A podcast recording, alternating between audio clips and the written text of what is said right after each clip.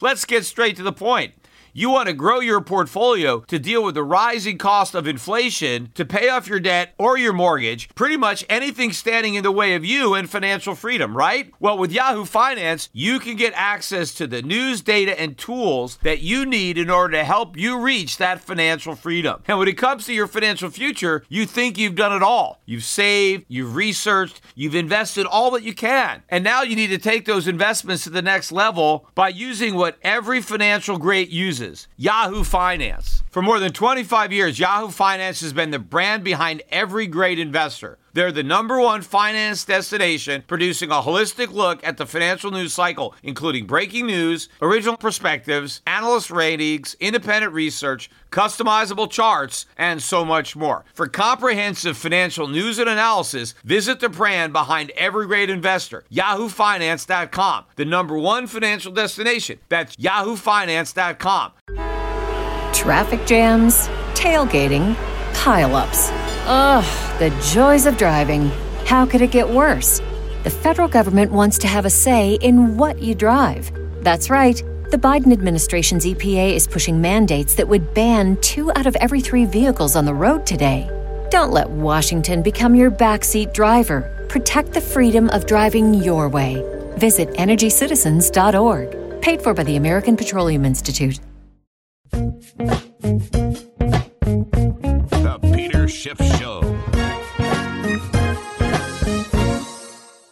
I'd like to thank ExpressVPN for supporting the Peter Schiff Show podcast. You know, it turns out that even when you're in incognito mode, your online activity still gets tracked. But if you really want to go incognito and you want to protect your privacy, then secure yourself with the number one rated VPN. Visit expressvpn.com slash gold and you'll get an extra three months free on your one year subscription package. Well, inflation is the word of the day. More and more people are discussing inflation, corporate boardrooms. If you listen to some of these earnings calls, a lot of companies are bringing up the pervasive, widespread cost increases that they're dealing with and the way they're going to offset the impact on their margins by raising prices to their customers. Individuals are talking about rising prices as they're dealing with price increases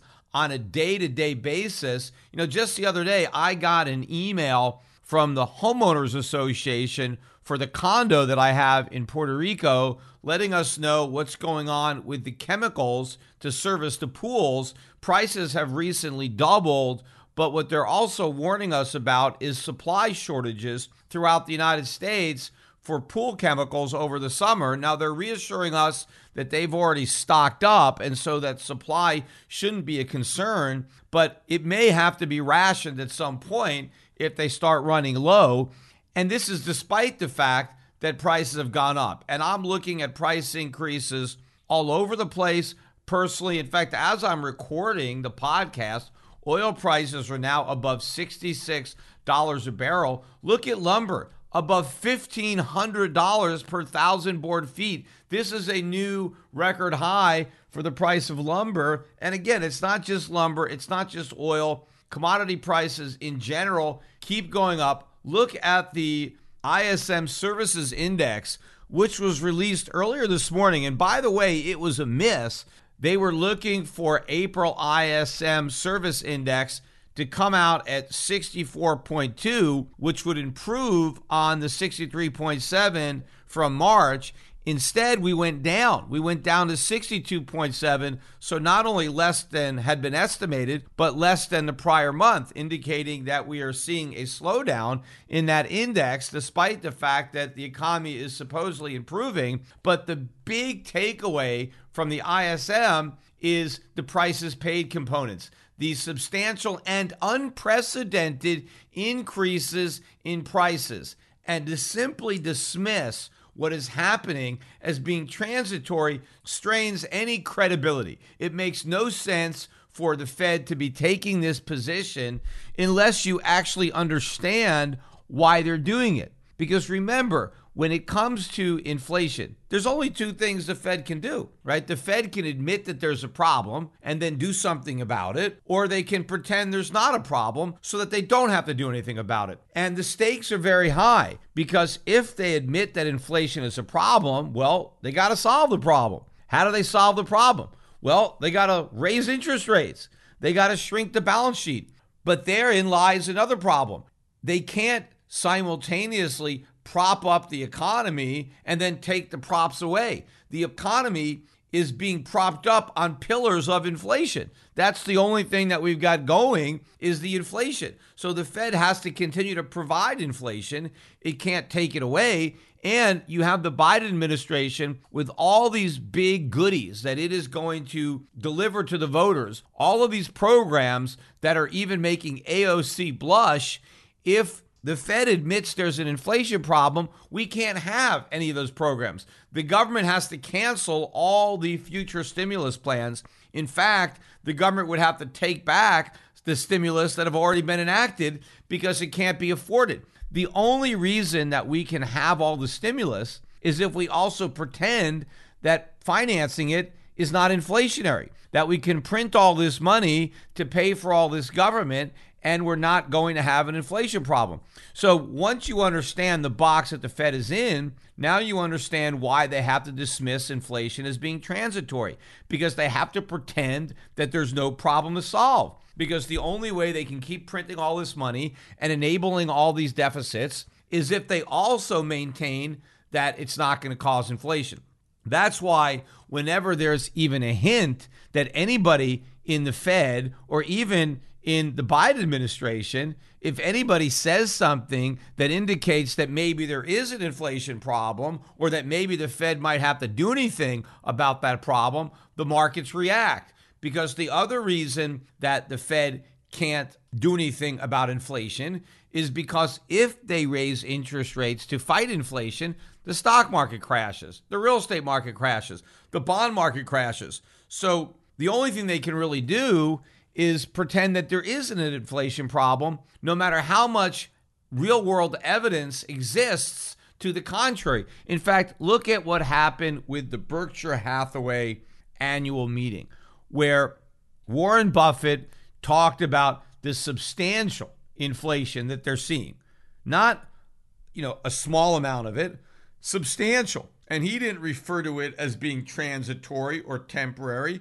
He thinks we have an inflation problem that is here today. He's pointing out that all the companies that they're buying from are raising the prices that they charge, and that Berkshire Hathaway is raising the prices that it charges to its customers. And all these price increases are being accepted by the customers on both ends. So this is an incipient inflation problem uh, that has nowhere to go but up.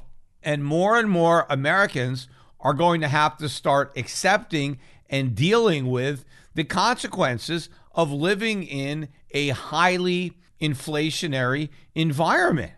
Of course, while Warren Buffett was correct regarding his observations about substantial inflation, he was wrong about the cause because he basically blamed all the inflation on the red hot economy. That's the way Buffett described the economy red hot. But a hot economy doesn't cause prices to go up. It's actually an ice cold economy that is the cause. Because the economy is so cold, the government is artificially heating it up with stimulus. So that is what's causing this substantial inflation.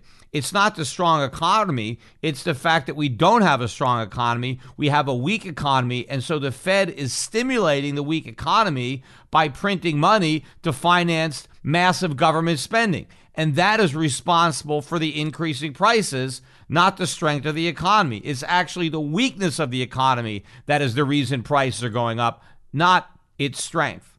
And what do people do? Once Americans come to the realization that the things that they need are going to get more expensive in the future than they are today, well, what's the rational thing to do? Start stocking up, right? If you know you're going to need certain products and those products are just going to be more expensive in the future, well, why hold on to your cash to buy those products in the future when they're going to be more expensive Just buy the stuff now that you're going to need in six months, that you're going to need in a year. So now when people go to the supermarket, they're not just going to buy what they need now, they're going to buy what they know they're going to need six months from now, a year from now, two years from now. Because why not spend the cash? I mean, obviously, you can't just put the cash in the bank, you're not going to earn any interest.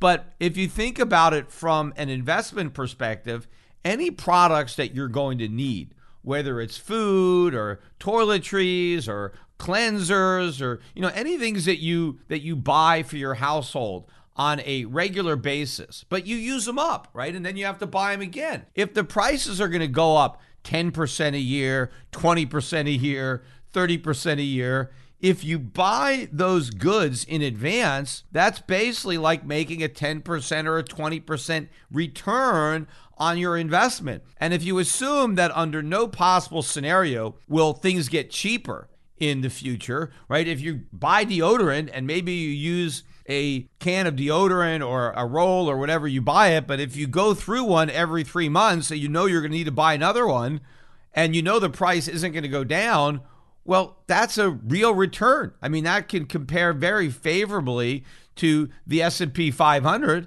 to the, to the return you might have on stocks where you have considerable risk. I mean, worst case scenario, you buy the deodorant in advance, you're going to use it up anyway. You had to buy it. You just bought it sooner rather than later. The only opportunity cost is the interest that you give up for leaving the cash in the bank, or maybe you could have bought a stock with the money and taken greater risk. I think more and more Americans are going to start to do the calculations and see that the best thing that they can invest in is consumer goods that don't perish have a ample supply of everything that you think you're going to need but have it right now you know organized in in your closets or organized down in your basement. And of course as more and more people begin to understand this and they want to stock up that puts additional upward pressure on prices because as soon as the goods are on the shelves people are bringing them home they're not just letting them sit there and now people are in a competition to try to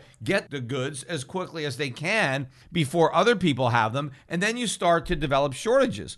And the fear of potential shortages in the future is another reason to stock up. You know, as soon as I got the email about the potential shortage of pool chemicals, what am I thinking of? Hey, let me stock up. Let me buy the chemicals I'll need next year and the year after that. Let me just buy them now and store them because they're not going to go bad. So let me just start buying things in advance of needing them because I know that when I do need them, maybe they won't even be available. But I know for one thing, they're going to be a lot more expensive in the future than they are today. So let me buy them right now. In fact, that's also part of the, the nonsense when you hear these politicians trying to tell us why we can't have deflation because they say if people think prices are going to fall, that they'll they'll hold off on buying things until the future. They're not going to hold off on buying the things that they need, but they're going to hold off on buying the things that they don't need. So yes, if I expect prices to be lower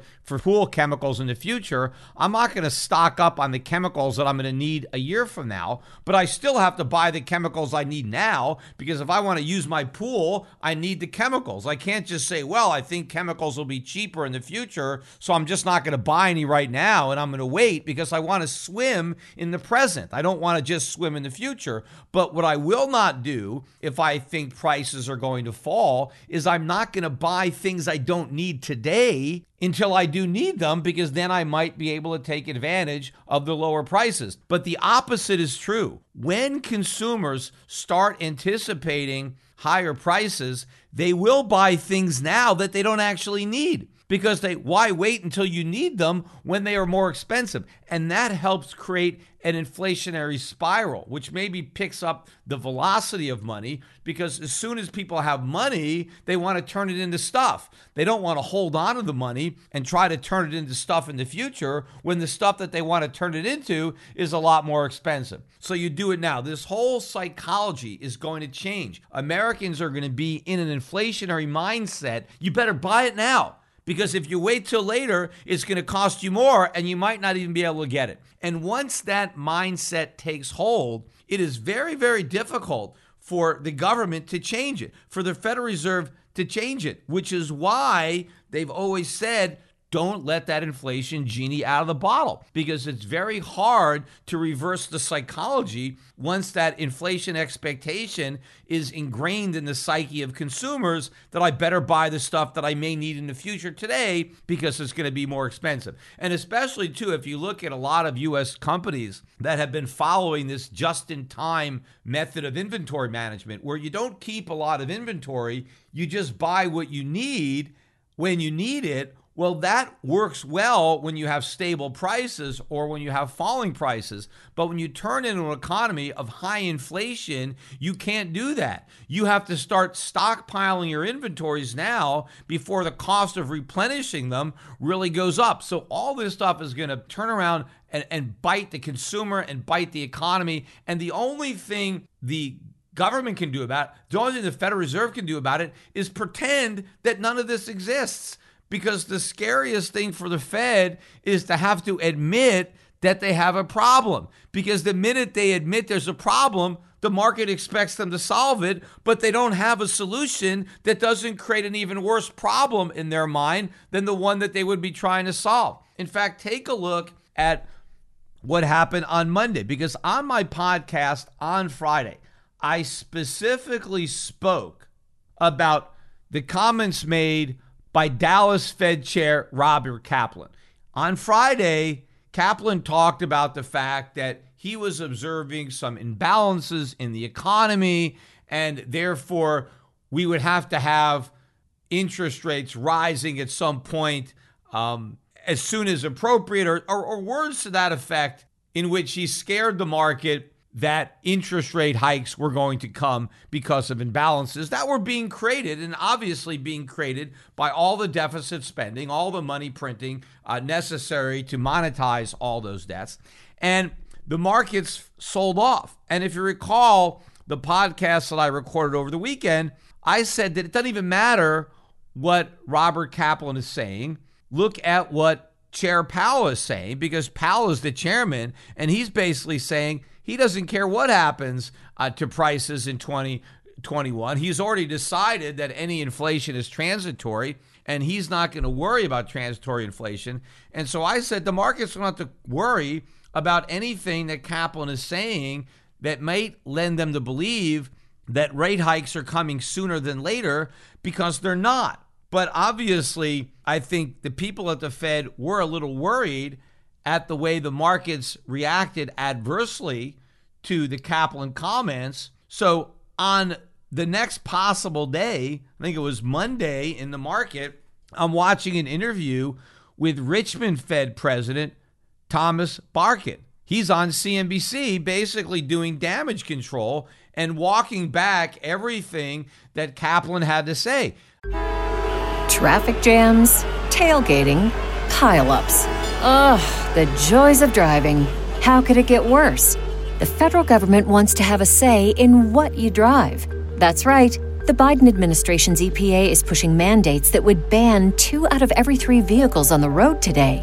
Don't let Washington become your backseat driver. Protect the freedom of driving your way. Visit EnergyCitizens.org. Paid for by the American Petroleum Institute. According to Barkin, he's not worried at all about inflation. He was specifically asked, Are you worried about inflation? And he said no. And his rationale for his lack of concern about inflation was in the labor force participation rate. So he's basically hanging his hat on the Phillips curve in that as long as we have unemployment, we don't have to worry about inflation, which is a bunch of nonsense. But what he's talking about is the fact that the labor force participation rate is still way below the level that it was before the pandemic. So, according to Barkin, the Fed doesn't have to worry about inflation until all those people who left the labor force return. Because, see, he thinks inflation is a function of wages. And he thinks as long as we have all these workers on the bench who can come off the bench into the playing field, we have this big reserve of workers that can return to the workforce.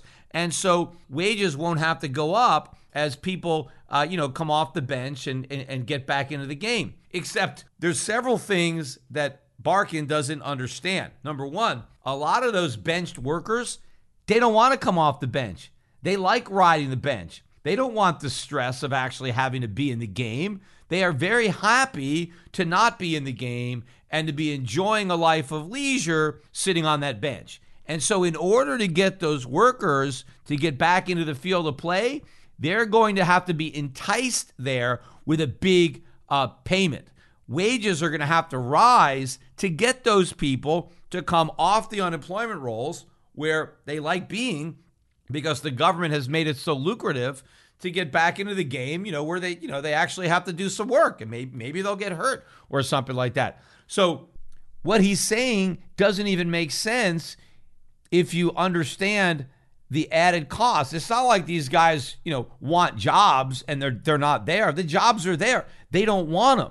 I mean, at least not at the rate of pay that is currently being offered. So wages will have to go up a lot to get these guys off the bench, which flies in the face of what Barkin is saying because he's saying wages won't go up because we have all these unemployed workers. Well, the only way those unemployed workers are going to agree to take jobs is if it's at much higher wages. So we're going to get the increase in wages uh, that Barkin thinks the low labor force participation rate means we're not going to get. But the other factor that all these Keynesian economists still don't get is that prices are a function of supply as well as demand. And yes, when you have a lot of unemployed people, you may think that demand for goods and services goes down because these people don't have paychecks. Well, yes, they do. They're just getting paid from the government instead of their employers. So people who are unemployed are still able to spend money. They just don't do anything to earn the money. And that is the problem when it comes to inflation because prices, if that's how you're defining inflation, are a function of the supply of goods and the demand for goods. Well, unemployed people, thanks to lucrative unemployment benefits, still demand goods. In fact, the benefits are now so high that there are unemployed people who can now demand more goods and services than they were able to demand when they had jobs because their paychecks were smaller than their unemployment checks. But the difference is when they had jobs, they were adding goods and services into the economy. So they helped produce what they then consumed. But now, if they're not working at all, they're not producing anything. And so, if you have a lot of people who used to produce goods and services who are now not producing them, then you are decreasing the supply of goods and services while you are increasing the demand by printing more money for those very goods and services that the supply has just been diminished. So, in other words, the argument that Barkin is making for why inflation won't be a problem is actually why the inflation problem is going to be a lot worse. All these people not in the labor force are making the problem worse because the supply of goods and services is reduced as a result of their absence. But now they're spending money. So he's kind of hanging his hat on the fact that, well, I'm not worried about inflation because we have all this unemployment. All that unemployment is actually going to make the inflation problem that he's not even worried about that much worse. You know, if you like to browse the internet in incognito mode, you have to understand that the only thing that gets hidden is your search history. So if you loan your laptop or your iPhone to somebody else, they can't see a history of the sites that you visited, but everything is still known by Google. Whatever you do in incognito mode doesn't stay in incognito mode. It's not like Vegas. Whatever happens there, Google knows about it and has the data and it can do anything it wants with it. If you actually want to go incognito, meaning you want to be invisible, then you got to do something else. You got to get a VPN, and the one I use is ExpressVPN because even in incognito mode, all of your online activity still gets tracked and the data brokers still get to buy and sell your data. And one of the key data points is your IP address. Data harvesters use your IP address to identify you unique to that address, both you and your location. But with ExpressVPN, your connection gets rerouted through an encrypted server and your IP address is masked. So every time you connect to ExpressVPN, you get a random IP address shared by many other people and it can never be tracked back to you.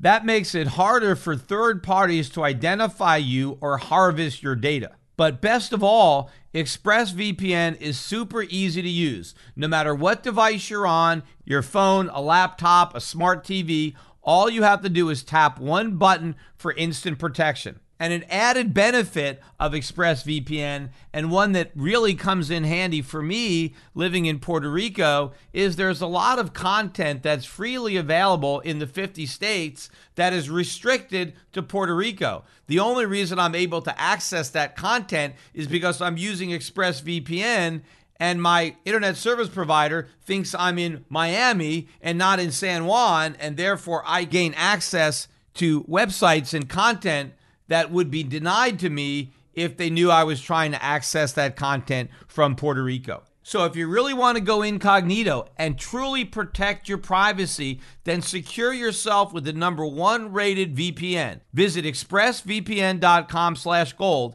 and get three extra months for free. That's ExpressVPN, E-X-P-R-E-S-S, VPN.com slash gold. ExpressVPN.com slash gold.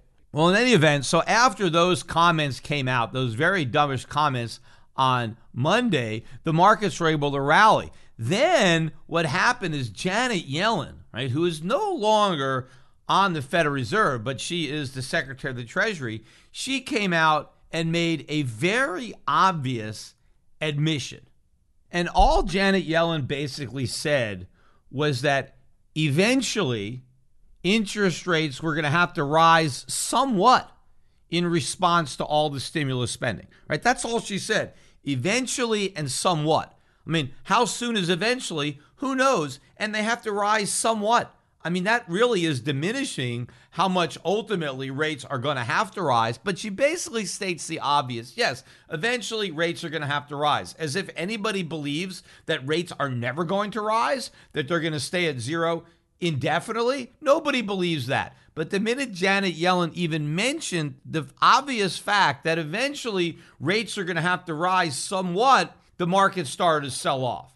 Stocks sold off, gold sold off. Again, why does gold sell off anytime the Fed talks about, hey, maybe we have inflation, maybe we'll have to raise rates? Because everybody thinks that higher rates are going to be bad for gold. And so the minute there's any indication that there may be a rate hike, uh, some idiot starts selling gold. But the markets did respond to this, and there was a lot of coverage of Janet Yellen's, again, very obvious comment that should not have amounted to anything that, yes, eventually rates are going to have to go up. Deal with it. Well, nobody wants to deal with it. So later that day, I think it was after the market closed, but Janet Yellen actually was forced to come back and walk back that statement, which really was nothing. And she came back, though, to basically correct what she had stated earlier in that she is not worried about inflation. So she told the world, yes, I did say that eventually interest rates may have to go up, but I don't want anybody to get the impression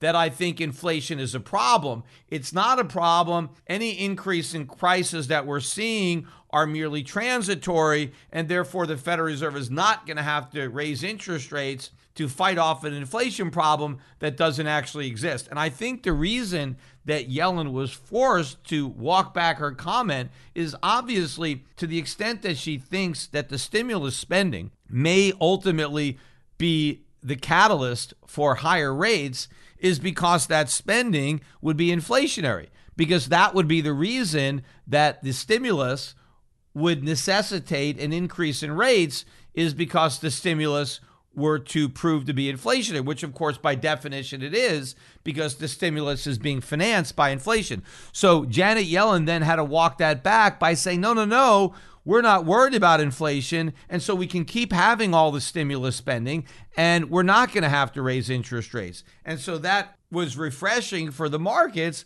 because, again, the markets can't deal with the reality that rates may have to go up to fight inflation. And the Fed doesn't want the markets to have to deal with that reality. The Fed wants the markets living in a fantasy, right? Because that's the only reason that the markets are going up, because nobody is factoring in reality. And the last thing the Fed wants to do is prick that bubble. And so the minute there's any indication that some air is coming out because maybe Janet Yellen says something that inadvertently lets some air come out. She's quickly back talking to the media to walk back the comments to reassure everybody. There is nothing to worry about. There is no inflation. Everything is transitory. And so you don't have to worry about a rate hike. So just keep on buying stocks and don't worry about anything, right? Don't worry about the risks. Uh, just just keep on buying, keep on partying because the party's never going to end because the Federal Reserve is never going to take away the punch bowl.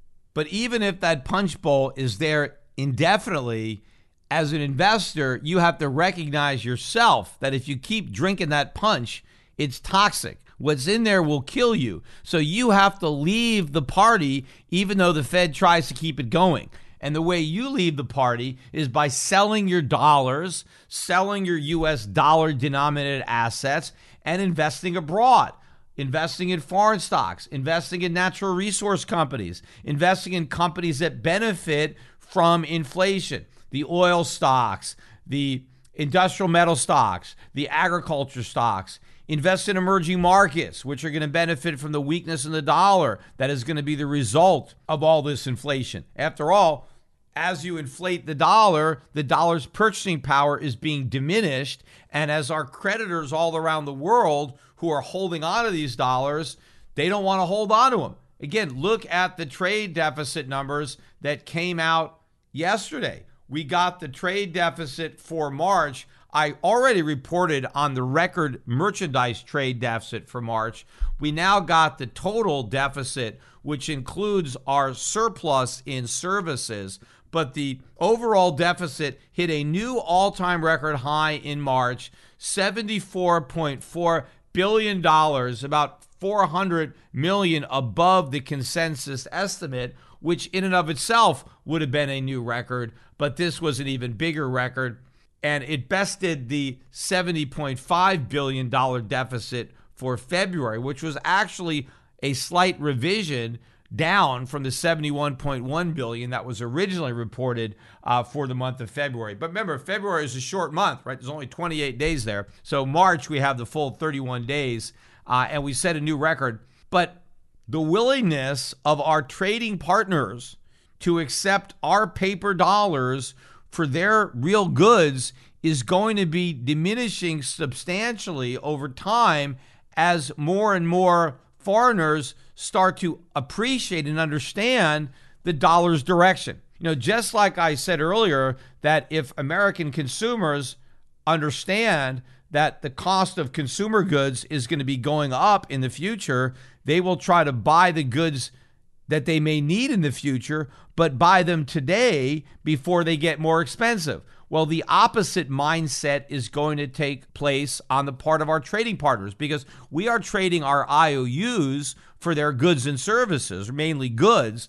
But to the extent that our trading partners are now worried about what those IOUs will buy in the future if they start to realize that the US dollar is going to keep losing value, then they're not going to be willing to hold on to those dollars to use in the future to buy stuff, they're going to want to use them right now. They're going to want to get rid of them. The reason our trade deficit is sustainable is because foreigners are willing to hold on to those dollars and invest them in U.S. treasuries or mortgage backed securities or other denominated debt instruments so that they can use those IOUs in the future. They can cash in the paper and buy some goods.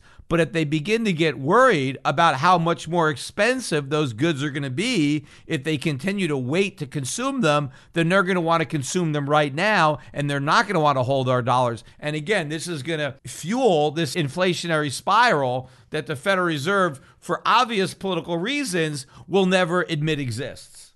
I wanted to finish up the podcast, though, by talking a little bit about the estate tax and the elimination of the stepped up basis on death. There's a lot of talk about that now in the media and about what that implies for the future effective of state tax rate. Because the way it works right now, when somebody dies and heirs inherit their appreciated assets, the basis in those assets gets stepped up to the value on death, and therefore none of the capital gains uh, is actually taxed. Instead, the people who inherit the assets pay the inheritance tax, which right now is 40%, which is higher than the current capital gains tax of 24%. So, to the extent that the government gets to tax capital when it's inherited, they actually get more money than they would have had had the original owner of the capital liquidated it during his lifetime and paid the capital gains tax. Because he didn't do that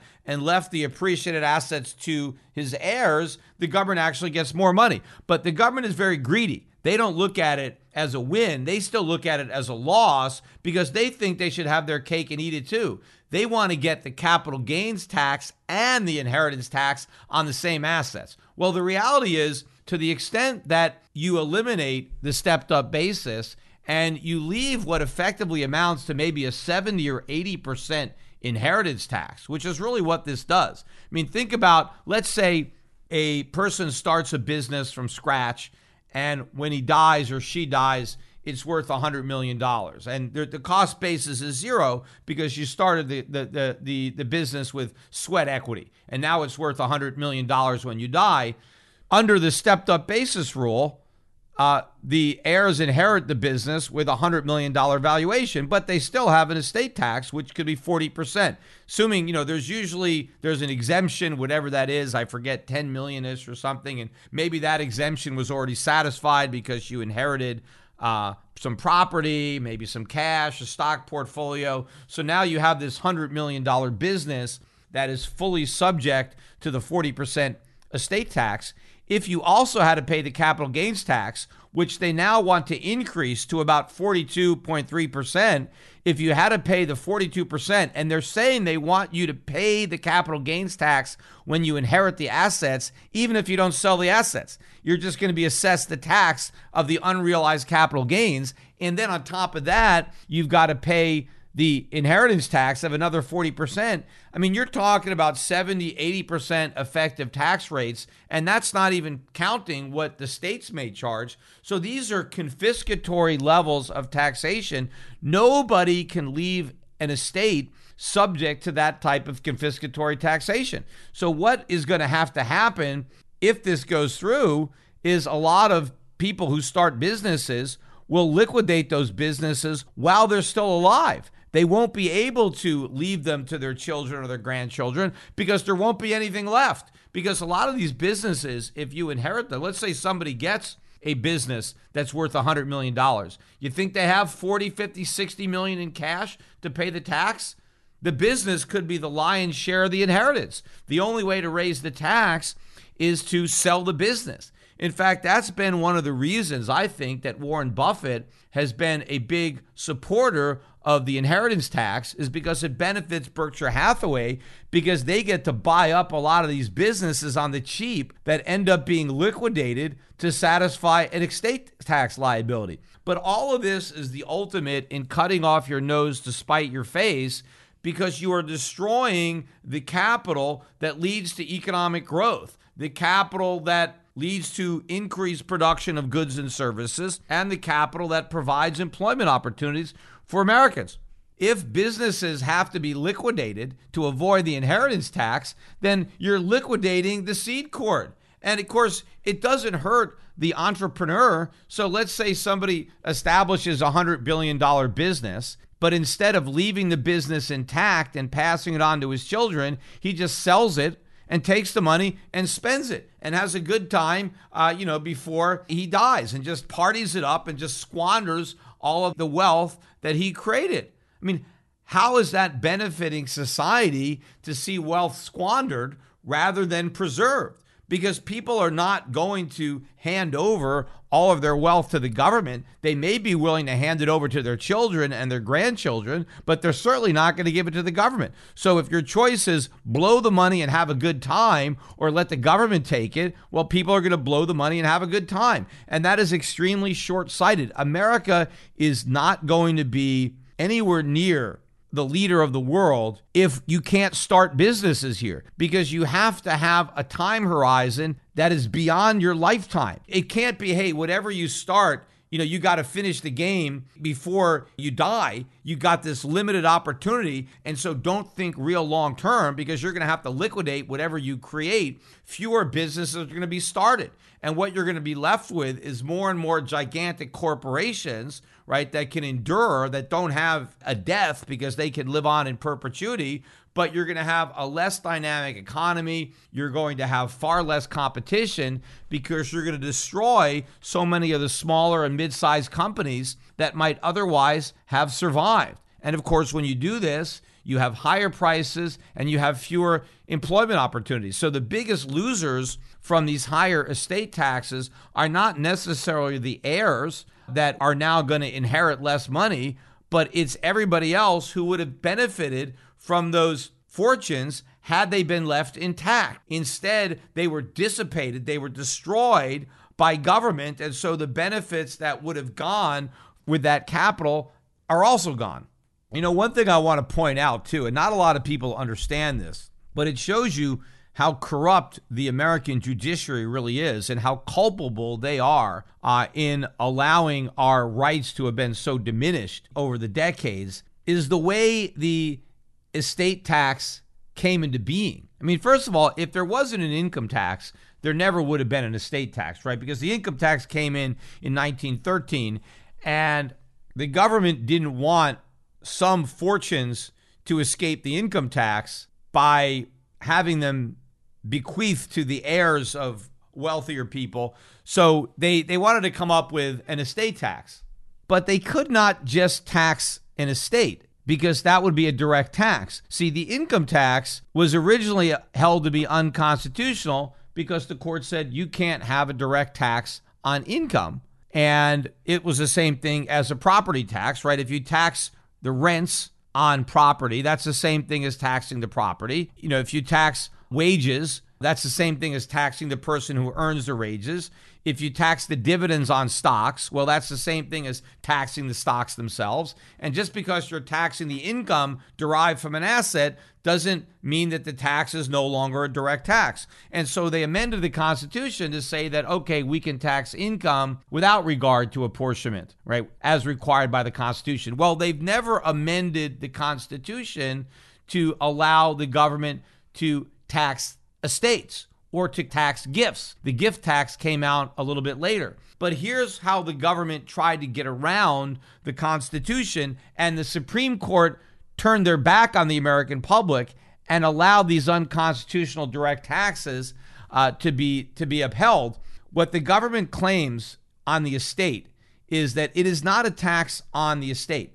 No, no, no. They're saying it's a tax on the transfer of assets. And the government claimed that the ability to transfer your assets to somebody else was a privilege granted by the government, and that the government was going to put an excise tax on the privilege of leaving property to your heirs, and the amount of the tax was going to be based on the size of the estate. But they're claiming we're not taxing the estate because that would make it a direct tax. No, no, no. We're taxing the privilege of bequeathing an estate, and we're going to measure the privilege tax based on the size of the estate. And the Supreme Court allowed this nonsense. They let the government get away with that ridiculous argument, which clearly is a way to try to do an end run around the Constitution and to levy a direct tax on estates by claiming they're taxing a privilege so that they can call it an excise. But the reality is, it is not a privilege to leave your assets to whoever you want. If you own an asset, it's your right to dispose of that asset in any way that you want. So if I own a piece of property and I want to will that piece of property to my children, it's my right to do that. In America, we have property rights. We don't have property privileges, but according to the Supreme Court, yes, we do. I mean, the Supreme Court in the United States, I guess, looked at America as if it was a giant kingdom, right? Where the crown owns all the property. And to the extent that anybody owns property, it's because the crown allows the privilege. And then when you die, instead of taking the property back that the crown may have granted to a citizen or to a noble, the king allows that citizen the privilege of passing on title to that property to their heirs. But that's not America. We don't have nobility. We don't have kings. We have free people who have property rights, right? It's the Bill of Rights. It's not the Bill of Privileges. Because if it's a privilege, to give away your property. If the government has granted you the privilege, it can take away that privilege, which means the government can say you can't give your property away to anybody. The government takes it all, right? What if the government says when you die, everything you own reverts to the state? Would that be constitutional? Well, according to the Supreme Court, it is, because according to the Supreme Court, Giving your property to your heirs is a privilege granted to you by the government. And any privilege that the government can give you, the government could take away. So when they validated the constitutionality, because this inheritance tax, when it was originally passed, there was a Supreme Court case because whoever inherited money said, no, this is unconstitutional. This is a direct tax. It's not apportioned. And it went all the way up to the Supreme Court. And the Supreme Court bought this nonsense argument that it's a tax on a privilege. Well, it's not. But that one decision basically destroyed all of the property rights in the United States. And that's what planted the seeds for the gift tax. Because, you know, a lot of people, in order to avoid the estate tax, well, if you're going to tax my estate, well, I'm just going to start giving away my assets while I'm still alive, right? And then you won't have an estate to tax. So then the government came in and said, oh, we're going to have a tax on gifts. But again, that would be a direct tax. You just can't tax a gift, right? Because you'd have to apportion it. So what they said is, no, we're not taxing the gift. We're taxing the, the privilege of making a gift. We're taxing the privilege of transferring property to somebody else. And so the person who makes the gift pays the tax, and the tax is a measurement of the privilege of giving away your property. But again, it is not a privilege to give away what you own, it is a right. Unless, of course, you don't have any property rights, you only have property privileges, which is exactly what the Supreme Court has ruled and basically turned the entire nation into a nation of serfs. We are not sovereign individuals. We don't own our own property. We only get to use the property to the extent that the government allows us to use it. And if they allow us to give it away, if they allow us to leave it to our children, but if they're allowing us to do it now, they don't have to allow us to do it in the future. And if giving away property that you own is a privilege, then you can argue that owning property in and of itself is a privilege. That the only reason that Americans are allowed to own property is by virtue of a privilege that is being granted to them by the U.S. government. And again, any privilege that the government gives you, they can legally withdraw, which means the Supreme Court has already set a precedent for the U.S. government to start seizing property. After all, they're not seizing anything, they're just revoking a privilege. You know, I really would like to see. There's so much wealth in this country. There are a lot of people who stand to inherit a lot of money. Somebody should revisit this issue. The Supreme Court case that upheld the constitutionality of the estate tax is New York Trust Company versus Eisner. It's from 1921. The cite is 256 US 345. Somebody ought to challenge this and get it back up to the Supreme Court to have that original opinion reversed because it is bad precedent. And I don't care that the Supreme Court made a mistake in 1921. It's not too late to change that mistake and restore the character that we lost. Americans need to have property rights, not property privileges. We can't have a situation where Americans own property only at the pleasure of the government and that the government is what enables you to give your property away. Because that means that we need to have a benevolent government that allows us to continue to use the property. Because if it's not our right, if I don't have the right to give away my property, if I don't have the right to uh, leave my property to my children, then I don't own the property. I just have this temporary privilege granted to me by the U.S. government, and the U.S. government owns everything. And that is not the nation that the founders set to establish a nation where the U.S. government owns everything, where the government is the master and the people are the servants. It's supposed to be the other way around. The people are supposed to be sovereign. The people are the masters. The government is the servant. And your servant doesn't own your property and allow you to use it. That's what was happening during kingdoms. The reason that the Supreme Court felt boxed into allowing an obviously unconstitutional tax. This was all part of the populist movement we were trying to soak the rich, tax the rich. And in the meantime, while we were soaking the rich and taxing the rich, we were destroying all of our rights and all of our freedoms that made America so unique and that made being an American so unique. And all of this comes back to bite the middle class, the working poor, much harder than it does the rich because they have the most to lose when it comes to living in a less productive economy. And I don't see how you can even make this argument. I, I mean, to the extent that the Supreme Court is willing to overturn an obviously bad decision of the court and declare the estate tax unconstitutional, declare the gift tax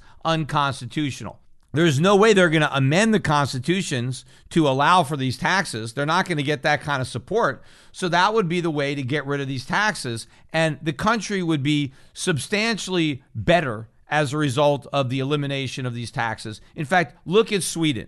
Sweden at one time had an estate tax. They eliminated it. The estate tax in Sweden is zero. And you have all these people on the left, like Bernie Sanders. They're in love with Sweden. They want to turn America into Sweden. They think Sweden has got the magic touch, right? They've got this perfect uh, democratic socialist economy, and if only America was more like Sweden, everything would be great. Well, with the when it comes to the estate tax, I 100% agree with Bernie Sanders. America should be exactly like Sweden. And if all those enlightened liberals, if all those democratic socialists in Sweden, even if they understand that the best estate tax rate, the most optimal estate tax rate is zero, then how can we argue with the Swedes? Let's follow in their lead and eliminate the tax. But if our leaders won't do it, then our judiciary should do it for them. Because all we have to do is enforce the Constitution. Because the way the Constitution is written,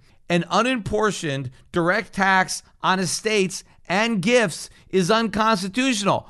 All we have to do is get the Supreme Court to enforce the Constitution, and then we can be relieved of the burden of paying for this tax, which is probably the single most destructive tax in the United States it raises the least amount of revenue relative to the amount of harm that it inflicts on the economy, meaning the amount of actual revenue raised by the estate tax is small, but the economic damage done by the estate tax is extremely large.